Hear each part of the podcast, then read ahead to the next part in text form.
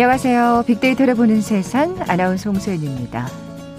자, 오늘은 1년 중 가장 양기가 왕성한 날이라는 단오죠. 음력 5월 5일.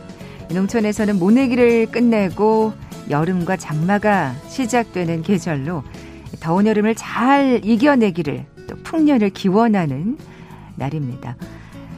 자, 이 시기 비가 많이 오기 시작하면서 병이 유행하기 쉬운데요. 그래서 강한 향기와 약효를 지닌 창포나 쑥 이런 약초를 이용해서 머리를 감고 목욕을 하는 풍습이 있었습니다. 특히 단오날 중에서도 가장 양기가 왕성하다는 옷이 바로 지금이죠. 낮 11시에서 1시 사이에 뜯는 약초가 제일 약효가 좋다고 해서 이 시간 익모초와 쑥을 뜯었다고 합니다. 혹시 지금 듣고 계시는 분들 계시려나요? 자, 오늘도 곳곳에서 30도를 육박하는 무더위가 이어질 거라고 하고요. 또 오늘부터는 10회 스포츠 경기장과 대중음악 공연장에 입장할 수 있는 인원이 대폭 늘어난다는 반가운 소식도 들리네요. 단호의 좋은 기운으로 코로나도 물리치고 올여름 좋은 일들만 이어지기를 바라는 마음입니다. 빅데이터를 보는 세상 월요일 순서 2021 핫트렌드 시간에 노력 정당화 효과라는 주제로 자, 오늘 얘기 나눠볼 거고요. 자, 이어지는 월드 트렌드 빅데이터로 세상을 본다 시간엔 G7 관련 소식 자세히 살펴봅니다. KBS 제일 라디오 빅데이터로 보는 세상 먼저 빅퀴즈 풀고 갈까요? 코로나19 시대 유네스코 세계 무형문화유산인 강릉 단오제 또한 많은 부분 온라인으로 진행되고 있습니다. 하지만 예전엔 단오떡도 나눠 먹고요. 여자들은 그네, 남자들은 씨름을 하면서 하루를 즐겼죠. 그리고 조선시대에는 임금이 재상과 시종들에게 이것을 하사했고 서로 주고받았다고 합니다.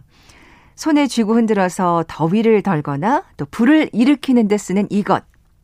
바람을 일으킬 뿐 아니라 먼지 같은 오물을 날려서 청정하게 하고요. 아, 재앙을 몰고 오는 액기나 병을 물리칠 수 있었다고 생각했습니다. 단호에 선물하는 이것 무엇일까요? 보기 드립니다. 1번 바람개비, 2번 부채, 3번 무선 선풍기, 4번 탁상용 서큘레이터. 오늘 당첨되신 두 분께 모바일 커피 쿠폰 드립니다. 휴대전화 문자 메시지 지역번호 없이 샵 9730, 샵 9730. 짧은 글은 50원, 긴 글은 100원의 정보 이용료가 부과됩니다. KBS 라디오 어플 콩은 무료로 이용하실 수 있고요. 유튜브로 보이는 라디오로도 함께 하실 수 있습니다. 방송 들으시면서 정답과 함께 다양한 의견들 문자 보내주십시오.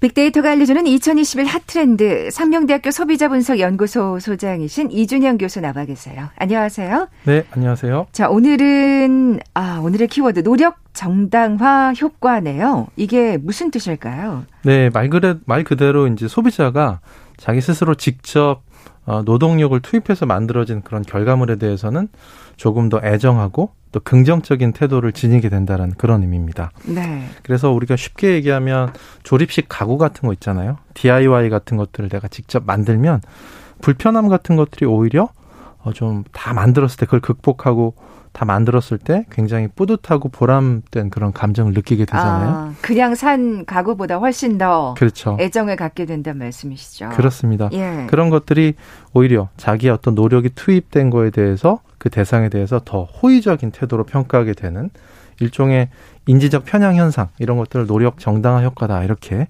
이야기를 합니다. 음, 그 정말 당연한 감정일 것 같아요. 뭔가 나의 어떤 노력과 수고가 들어간 이 손때가 잔뜩 묻은 그렇죠. 그런 어, 결과물에 대해서 뭐 그게 사실 어떻게 생각하면 다른 결과물보다 언뜻 보기에 객관적으로 보기에 좀 떨어진다고 할지라도 더 뿌듯하게 느끼고 가치를 부여하는 거. 예. 그렇습니다. 심리학자들이 이런 노력 정당화 효과를 실제로 검증하기 위해서 실험을 했었거든요. 어떤 실험이 있었냐면은 종이 접기를 활용해서 실험을 했습니다. 종이 접기에 익숙하지 않은 106명의 대학생을 대상으로 이제 이루어졌고요. 이 사람들한테 이제 자기의 힘으로 종이학을 접게 했어요. 그 다음에 그 결과물에 대해서 얼마에 팔 수 있는지 물어봤거든요. 이 사람한테도 이, 사람들한테도 물어봤지만 또 한편으로는 이 작품을 만드는 거 종이접기에 참여하지 않았던 학생들한테도 예, 얼마가 될까 이걸 좀 물어본 거죠. 어. 예, 그래서 이제 실제로 종이접기에 이제 참여한 학생들이 나중에 이제 서툴게 그 완성한 그 결과물에 대해서 얼마의 가치가 있냐 이렇게 물어봤더니 23센트의 가치가 있다고 응답했어요. 네. 그런데 이런 어, 종이접기에 참여하지 않은 학생들한테 동일한 작품에 대해서 물어봤을 때는 아 이거는 5센트 정도밖에는 가치가 없다 이렇게 음. 대답했다는 거죠.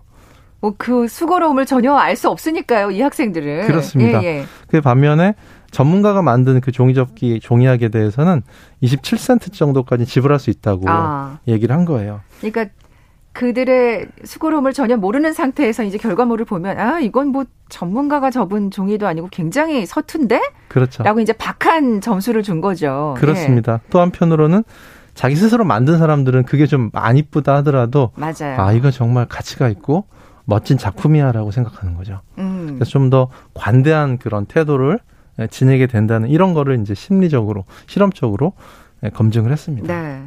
내가 얼마나 힘들게 접었는지를 생각하면 그걸 어떻게 진짜 정말 뭐 값으로 매길 수 있겠습니까? 그렇습니다. 사실 지금 종이접기에 서툰 학생이라고 하셨잖아요.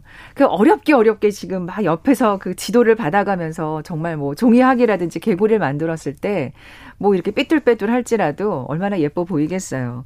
이게 근데 비즈니스에서 활용이 될 수 있다는 말씀이세요? 네, 뭐 예. 다양한 방식으로 활용이 되는데 그러니까 기업의 제품 서비스 어떤 기획 과정이나 그런 제조 과정에서도 고객의 참여를 적극적으로 아. 유도하고 예, 반영을 시키는 이런 전략입니다. 그러니까 DIY 가구 같은 것뿐만이 아니라 네. 여러 가지 방식으로 적용이 되는군요. 그렇습니다. 네. 어, 그 중에 하나가 이제 뭐 예를 들어서 스타트업 기업의 어떤 아주 좋은 제품 기획 아이디어 같은 게 있어요. 그러면 거기에 대해서 이제 투자를 하게끔 만드는 거죠. 우리가 보통 얘기하는 crowdsourcing이라고 crowdfunding이라고 하는 것들이 있습니다. 그래서 이런 것들이 이제 기업의 상품 개발 과정 속에서도 내가 투자자로서 참여할 수 있게끔 만들어주는 뭐 이런 방식이 또 될 수도 있고요. 또 한편으로는 이제 아이돌 육성 프로그램 같은 게 있잖아요. 네. 이것도 여기에 적용이 되는군요. 그렇습니다. 예. 시청자 참여형 오디션 프로그램 같은 것들이 요즘에 굉장히 많이 있었는데 네, 네.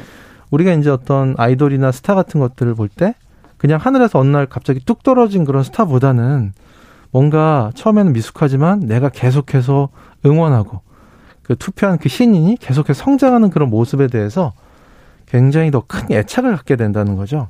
결국 진정한 팬이 되는 과정 같은 것들이 자기가 정말 어, 열심히 노력하고 참여하는 그런 과정 속에서 어, 이런 것들이 형성된다라는 노력 정당 효과가 반영이 된다는 거죠. 아, 아니 저는 특히 이런 아이돌 육성 프로그램을 통해서 그 정말 뭐 그, 그렇게 얘기하면 안 되겠지만 그들의 노력이 또 뒤에 뒷받침이 됐으니까 그러겠지만 뭔가 이렇게 굉장히 반짝 스타가 된 것 같은 저는 아이돌 프로그램을 잘 안 봐서 네. 근데 정말 그 팬들이 다른 팬층보다 훨씬 더 열성적이더라고요. 그렇습니다. 그래서 왜 그럴까 했는데 여기 이 노력 정당화 효과가 진짜 예 포함이 되는 거군요. 그렇죠. 자기의 손으로 한 땀 한 땀 키운 정말 스타에 대해서 애정이 더 커지겠죠. 음. 요즘에 서포터라고 하는데 서포터로서 어 이런 제품이나 브랜드 이런 마케팅 활동에 직접적으로 참여하는 이런 형태의 캠페인도 굉장히 많아지고 있죠. 음. 그리고 또 어, 내가 키운 뭐 연예인이나 또 인플, 인플루언서라고 하는 불리는 유튜버들 많잖아요. 이분들을 지지 또는 비판하는 이런 과정 속에서도 굉장히 열심히 참여하는 소위 얘기하는 팬슈머라는 그런 또 키워드가 네, 네. 등장합니다. 맞아요. 그래서 이게 어, 이것은 나에 의해서 만들어졌다라는 그런 자부, 자부심이 느껴지는 거고요. 그래서 그런 걸 가리켜서 by me, by me 신드롬이라는 이런 것들이 이 키워드가 예, 부상을 한다는 거죠. 나에 의해. 그렇죠. 어, 라는 신드롬. 어, 이 by me 신드롬으로부터 확장되는 현상을 좀 더 살펴볼까요? 네, 대표적인 네. 것이 이제 기업과 소비자의 공동 창작을 들 수 있습니다. 이제 co-creation이라고 부르는데 결국에는 소비자의 공감과 소비자와의 어떤 공감과 소통이라는 게 기업에겐 되게 중요한 거고요. 또 기업의 입장에서도 예, 고객과의 상호작용이 굉장히 중요합니다. 그래서 제작자와 이 소비자가 적극적으로 제품 소스도 공유하고 함께 이 기획과 생산 과정에 참여하면서 결국은 이 제품을 완성하는 쌍방적 비즈니스 모델이다 이렇게 부를 수가 있는데요. 예를 들어서 그런 겁니다. 우리가 이제 대표적인 블록 장난감 회사가 있어요. 거기서 이제 그 아이디어스 프로그램이라는 게 있습니다. 네. 이게 뭐냐면 블록 제품에 대한 그 제품 신제품 아이디어를 회사 직원이 아니라 개인이 아이디어를 자유롭게 올릴 수 있게끔 플랫폼을 만들어 놨어요. 그래서 어떤 제품 신제품 아이디어가 딱 등장을 하면 어 여러 사람들의 추천 추천도 받고 그럼 내부 심사를 거쳐서 좀 좋은 상품으로 평가된 것이 실제로 상품으로 출시가 되는 거죠. 아, 이렇게 오픈돼 있군요. 네, 그래서 예. 일종의 오픈 이노베이션이다 이렇게 볼 수가 있는 거고요. 결국 내부 인적 자원에만 의존하지 않고 뭐 외부 인원의 참여를 통해서 제품 서비스를 향상시키는 일종의 이제 크라우드 소싱 방식이다 이렇게 볼 수도 있는 거고요. 여러 브랜드에서도 이렇게 어, 제품에 대한 아이디어를 제안할 수 있도록 뭐 insight 커뮤니티나 이런 플랫폼 같은 것들을 운영하면서 여러 가지 연구 비용 같은 것들을 절감하는 효과를 많은 기업들이 거두고 있습니다. 네. 뭐 연구 비용도 절감할 수 있고요. 그러니까 다양한 아이디어를 통해서 그리고 또 사실은 그렇게 내 아이디어로 그 상품이 만들어지면 어떻게 그 소비자가 그 상품을 안 살 수가 있겠어요. 그렇죠. 말하자면 고객까지 확보되는 와 이건 진짜 일석이조인데요. 네, 선순환 예. 효과가 만들어질 수 있는 거고요. 또 미국의 이제 의류회사 패션에서 스프레들리라는 회사가 있는데요. 이 회사의 핵심적인 사업 모델 중 하나는 고객에 의해서 혁신적인 제품 아이디어 같은 것들을 만들어내는 겁니다. 특히 이 회사 웹사이트에서 어떤 것들이 열리냐면 매주마다 고객들이 참여하는 그런 티셔츠 디자인 경영대, 경연대회가 열립니다. 사실은 여러 가지 제품 중에서 티셔츠라는 거는 사실 굉장히 다양한 종류의 옷을 만들 수 있잖아요. 네. 프린팅 같은 것들 그렇죠. 다양하게 만들 수 있고. 그래서 소설가 그 무라카미 하루키도 자기 그 수백 장의 그 티셔츠를 모으고 있는데 이런 것들을 즐겨 입으면서도 또 이걸 에세이로 이제 쓰기도 했었거든요. 그래서 이렇게 이제 뭐 일러스트나 또 뭐 디자인 전문가부터 취미나 디자인 같은 것들을 즐기는 취미로 디자인을 즐기는 이런 일반인 또는 디자인 전공 학생들이 자기 어떤 티셔츠 디자인 같은 것들을 굉장히 작품을 계속해서 올린다는 거죠. 음. 그래서 사실은 의료회사에는 디자이너들이 한정돼 있지만 이렇게 수많은 소비자들이 올리게 되면 굉장히 많은 제품 같은 것들이 양산을 할 수 있죠. 그렇죠. 그래서 연간 5만 개 이상의 티셔츠 디자인을 야, 웹사이트에 엄청나네요. 올리게 됩니다. 그러네요. 예. 대단한 정말 소비자 참여가 이루어지고 있는데요. 근데 물론 이 5만 개의 디자인이 다 만들어지는 건 아닐 거고요. 그렇죠. 네. 여기서 이제 선별이 되는 거죠. 특히 이제 이 동기부여를 하기 위해서 이 고객들의 동기부여를 하기 위해서 여러 가지 인센티브를 이제 활용을 하는데 티셔츠 경영 같은 경우는 당선작 주인공한테는 2,000달러 상금을 주고요. 와. 예, 그리고 이제 500달러 상당의 자기 브랜드의 패션 상품권도 등장 증정을 합니다. 그리고 이제 발매된 티셔츠가 매진돼 가지고 재생산 들어가면 500달러를 추가 인센티브로 지급을 하는 거고요.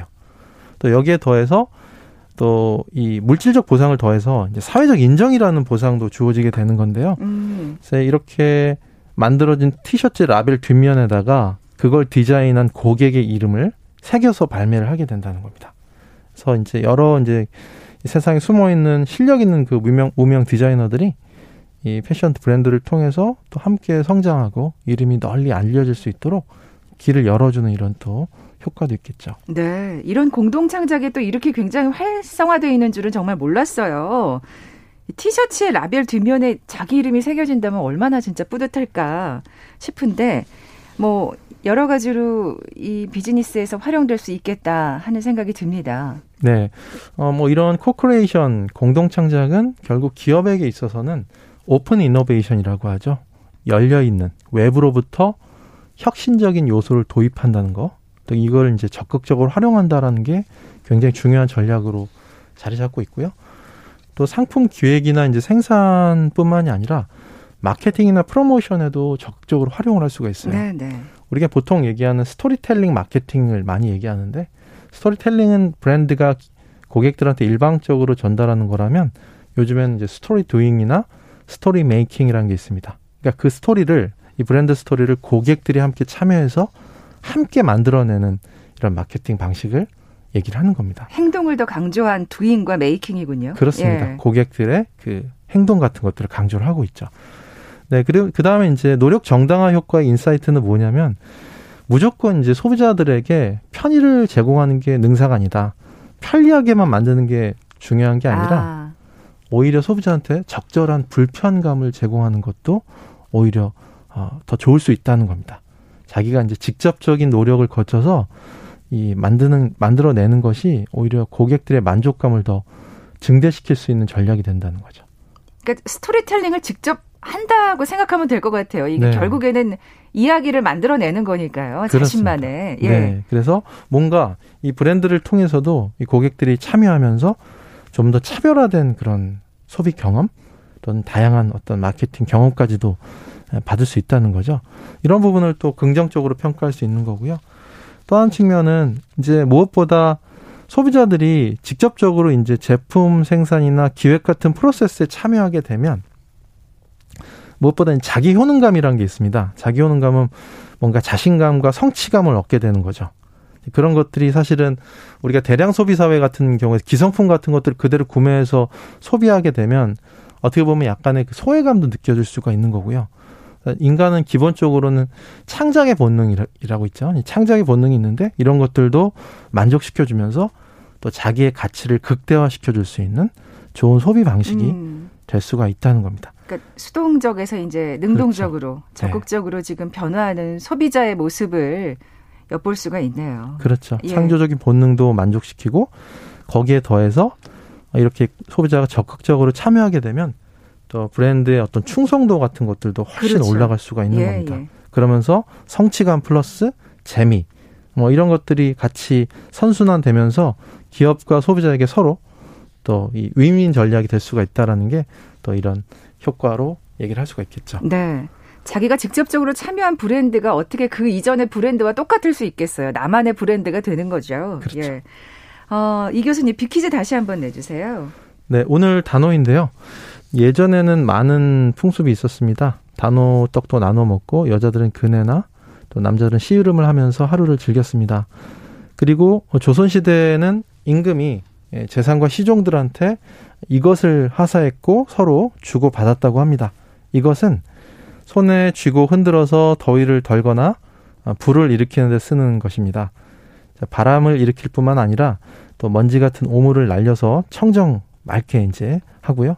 병을 물리칠 수 있다라고 이제 생각했습니다. 단호에 선물하는 이것은 무엇일까요?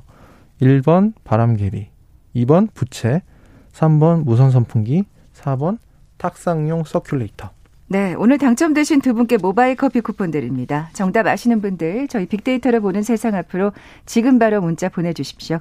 휴대전화 문자 메시지 지역번호 없이 샵 9730, 샵 9730입니다. 짧은 글은 50원, 긴 글은 100원의 정보 이용료가 부과됩니다. 콩은 무료로 이용하실 수 있고요. 유튜브로 보이는 라디오로도 함께 하실 수 있습니다. 빅데이터가 알려주는 2021 핫트렌드 상명대학교 소비자분석연구소 소장이신 이준영 교수와 함께했습니다. 고맙습니다. 네, 감사합니다. 잠시 정보센터 헤드라인 뉴스 듣고 돌아올게요. 오늘부터 이달 말까지 해군 함정을 이용해 도서 지역 주민들에게 코로나19 백신 접종을 진행합니다. 도서 지역 주민 접종은 한 번만 맞아도 되는 얀센 백신이 사용됩니다. 통일부는 6.15 남북 공동선언 21주년을 하루 앞둔 오늘 북한도 6.15 남북 공동선언의 정신으로 돌아가 남북 간 대화와 협력에 호응해 나오길 촉구한다는 입장을 밝혔습니다. 수원지검의 김학의 전 법무부 차관 불법 출국 금지 의혹 수사와 관련해 박범계 법무부 장관이 이에 상충이라고 주장했습니다. 군 당국이 내일 올해 첫 독도 방어 훈련인 동해 영토 수호 훈련을 비공개로 실시할 예정인 것으로 파악됐습니다. 올해 일반계 고등학교의 대학 진학률은 상승했으나 학령 인구 감소로 대학 진학자 수는 줄어든 것으로 조사됐습니다. 전국의 1330km에 달하는 장기 노후 성유관에 대한 정밀 안전 진단이 실시됩니다. 기업 회생 절차를 밟고 있는 쌍용차의 노사가 2년 무급휴직 등을 골자로 하는 자구안에 최종 합의했습니다.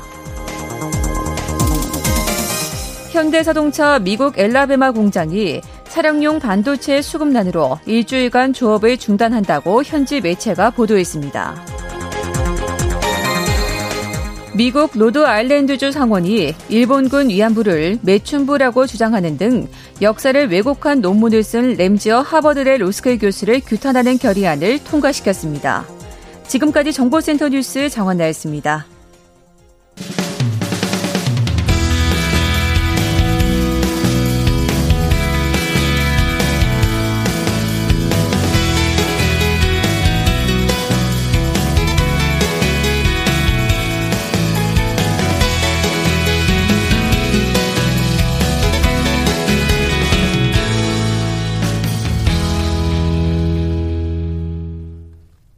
지구촌 화제 이슈를 빅데이터로 분석해보는 시간이죠. 월드 트렌드 빅데이터로 세상을 본다. 뉴스포터의 신혜리 에디터 나와 계세요. 안녕하세요. 네, 안녕하세요. 자, 오늘은 뭐 G7 얘기를 안 할 수가 없을 것 같아요. 네, 맞습니다. 근데 주말에 사실 G7 이 뉴스가 정말 전 세계에 가장 화제가 되는 뉴스였는데 우리나라에서는 이준석 당대표에 따르는 그 기사가 계속 정말 많이 노출이 돼서 네. 제가 특별히 좀 더 자세하게 준비를 했습니다. 감사합니다. 네, 월드 트렌드니까요. 월드 네. 트렌드는 G7이 단연 1위였고요. 이거에 대해서 좀 우리나라가 굉장히 부각되는 점이 있었기 때문에 지금부터 좀잘 들어보시면 좋겠습니다. 네.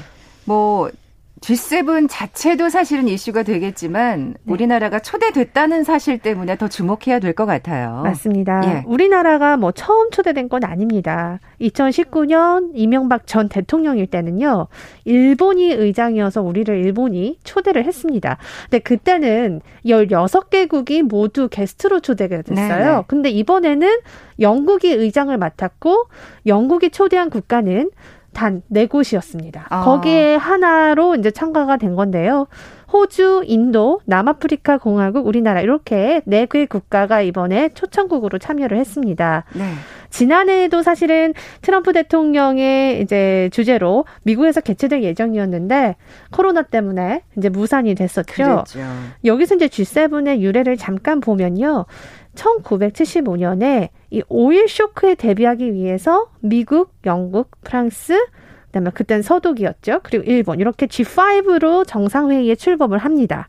그러다가 이탈리아, 캐나다가 1976년에 이제 조인을 하면서 이게 G7이 됐고요. 네. 1997년에 구소련이 참여하면서 이제 G8로 확대가 됐다가 2014년에 다시 또 우크라, 우크라이나야 크림반도 크림반도에 합병이 되면서 여기서 이제 러시아가 빠져나가거든요. 네. 그러면서 다시 G7이 된 겁니다. 근데 지금 이게 이제 G 뭐 10, G11으로 확장을 하자. 이런 분위기가 오가곤 있는데, 그렇죠. 예, 얼마 전에 나온 보도 보니까 일본이 굉장히 강력하게 우리나라가 포함되는 것을 견제하고 있는 견제하고 거죠. 반대를 했다 이렇게 나오고 있습니다. 네, 네. 어, 이 G7에서 발표되는 성명 때문에 다들 사실은 또 주목을 하는 거잖아요. 예, 맞습니다. 어, 이거는 이제 사실은 기싸움이라고 봐야 될 것 같아요. 미국이 중국을 견제하고 있고 음. 미국의 입장에서는 서방국들을 자신의 편으로 좀 끌어올리는 그런 끌어당기는 그런 역할이 필요한 건데 그래서 이 G7이 참 중요한 거죠. 네, 그래서 예. 중국을 정면 돌파했다 뭐 이런 헤드라인의 뉴스도 많이 보이는데요. 이 공동 성명에 사실 과연 중국에 어떤 키워드가 들어갈지 굉장히 관심이 모아졌는데요. 그러니까요. 어느 정도의 수위를 들어가느냐 사실 들어가는 건 기정사실화 됐던 것 같아요. 맞아요. 예. 이 중국의 이제 신장의 인권 기본적인 자유를 존중해야 된다. 홍콩도 굉장히 비판을 하면서요. 이 중국에 대해서 사실 공식적으로 비판을 했습니다. 생각보다 음. 수위가 좀 높았고요. 그러니까요. 네, 그리고 대만 해협의 평화 안정 이것도 또 이야기를 했거든요. 이러면서 이제 G7 정상들이 우리는 동중국해나 남중국해의 상황에 심각하게 우려하고 있다라면서요. 이 글로벌 경쟁이 공정해야 된다. 또 이런 얘기를 하거든요. 음. 그러면서 또 나오는 게 이 코로나19의 기원을 재조사해야 된다. 이런 얘기까지 했습니다. 참, 여러모로 지금 중국을 압박을 했네요. 네. WTO가 네. 사실 중국 자본이 많이 들어가서 지금 이 코로나 조사에 제대로 응하지 않고 있다 이런 이야기도 있는데요. 이 WTO 입장에서도 WHO요? 아, 예. WHO 입장에서도 G7의 이런 압박에 사실상 굉장히 난처한 상황이죠. 음. 그래서 WHO가 어, 우리가 조사를 하겠지만 이 중국의 협조가 필요하다. 또 이렇게 어, 공식적으로 발표를 했습니다. 네, 네. 야, 뭐 이렇게까지 수위를 높일 거라고 예상은 저는 사실 이렇게까지 나올 성명이 나올 거라고 노골적으로 나올 거라고 생각을 못 했는데 네. 이 중국이 가만히 있을 수는 없을 것 같은데요. 네, 사실 아까 네. 전에 잠깐 얘기하셨지만 EU, 유럽도 중국이 굉장히 중요한 경제 파트너입니다. 네. 그 어떤 나라도 중국을 무시할 수는 없습니다. 그래서 이 정도까지 성명이 나올지는 사실 예감은 그렇죠. 못했는데 이게 미국의 입장만 지금 포함된 게 아니니까 네, 말이죠. 저 근데 네. 좀 저도 좀 놀랐고요. 이게 이제 중국도 사실 이거에 대해서 굉장히 반발했죠. 음. 근데 중국은 이 소수의 몇몇 국가가 글로벌 경정을 내리는 시대가 오래 전에 지났는데 왜 이렇게 너네들끼리 음. 이야기하냐 굉장히 불편함을 느꼈고요. 네, 네. 어, 사실 여기서 이제 중국이 하고자 했던 일대일로의 얘기가 있었는데 이게 뭐냐면 중국이 이 글로벌 인프라 계획을 좀 구축을 해서 많은 나라들이 자신의 편에 올 수 있도록 그러니까 이게 유럽과 그 외에 이제 그 다 주변에 아시아를 쫙 있는 실크로드 있잖아요. 네, 네. 거기에 이제 중국이 투자를 좀 많이 하면서 그렇죠. 많은 나라들을 자신의 편으로 끌어오려고 했는데요. 아프리카까지 사실 또 포섭을 하려고 했었잖아요. 맞습니다. 그런데 예. 갑자기 G7 회의에서 이런 계획을 G7이 하겠다. 우리가 40조 달러를 넣어서 이 중국이 하려고 했던 1대1로를 우리가 더 나은 세계 재건의 방향으로 가겠다 이렇게 얘기를 하니까요. 중국의 입장에서는 뒤통수를 맞고 딱 이렇게 펀치를 당한 느낌일 겁니다. 야, 여기 1대1로까지 사실 언급을 했군요. 네, 그래서 예, 예. 우리가 하면 좀 더 공정하게 될 것이다. 또 이렇게 얘기를 하면서 네. 이 중국이 어제부터 굉장히 반발을 했습니다. 그럴 수밖에 모든, 없네요. 예, 중국으로서는. 모든 예. 나라가 평등하고 이 세계 정세는 모든 국가 간의 협의를 통해서 다뤄져야 된다. 이렇게 얘기를 하면서요. 어떻게 보면 중국만 거의 바이패싱하는 꼴이 돼버렸잖아요. 네, 네. 예, 근데 제가 또 특이하게 좀 요거 지켜보면서 재밌었던 부분은 트럼프 대통령 있었을 때는요. 예. 굉장히 분위기가 딱딱했었고요.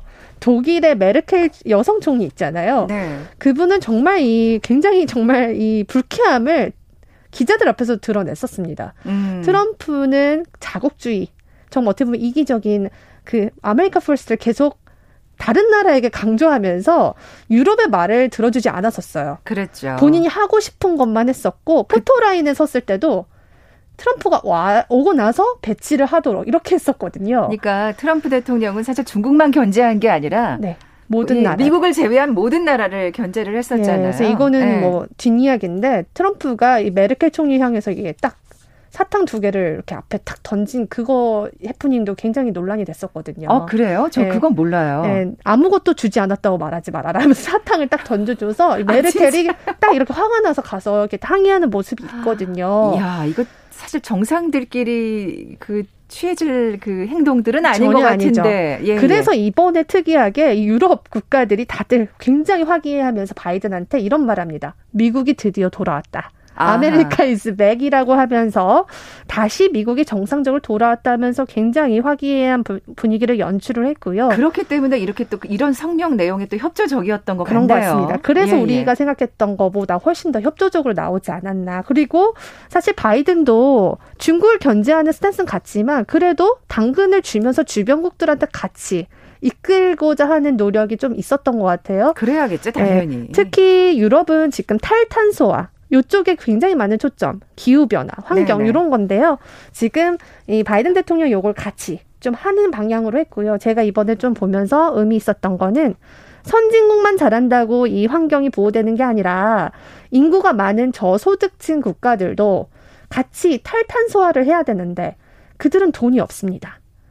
수소 에너지나 전기차로 이거를 대체하려면 돈이 필요하잖아요. 음. 그래서 이번에 G7 국가들이 돈을 모아서 그것들을 지원해 주기로 또 합니다. 아, 네, 네, 그러면서 이제 미국이나 여러 나라들이 같이 이제 여러 국가들 전 세계가 같이 움직여야 된다 이런 메시지를 내놨습니다. 어, 그러니까 어떻게 보면 EU 국가들로서는 나머지 국가들로서는 미국이 제대로 리더십을 발휘했다라고 평가할 수도 있겠네요. 네, 그래서 예, 예. 미국의 뭐 한수였다, 뭐 이렇게도 오히려 이제 되게 긍정적으로 많은 외신들이 음. 보도를 하고 있습니다. 어쨌든 기부엔 태익이 오간 G7 성명이었던 것 같고요. 네. 이제 우리 얘기를 안 해볼 수가 없습니다. 예. 사실 우리로서는 이런 그 수위 높은 성명이 그렇게 편하지만은 않은데. 네. 어쨌든 우리가 또 참석을 했어요. 네, 저도 네. 10년 넘게 이 G7을 계속 보도했던 국제부 경제 기자로서 이번은 정말 특별했다라고 볼 수밖에 없는 게요.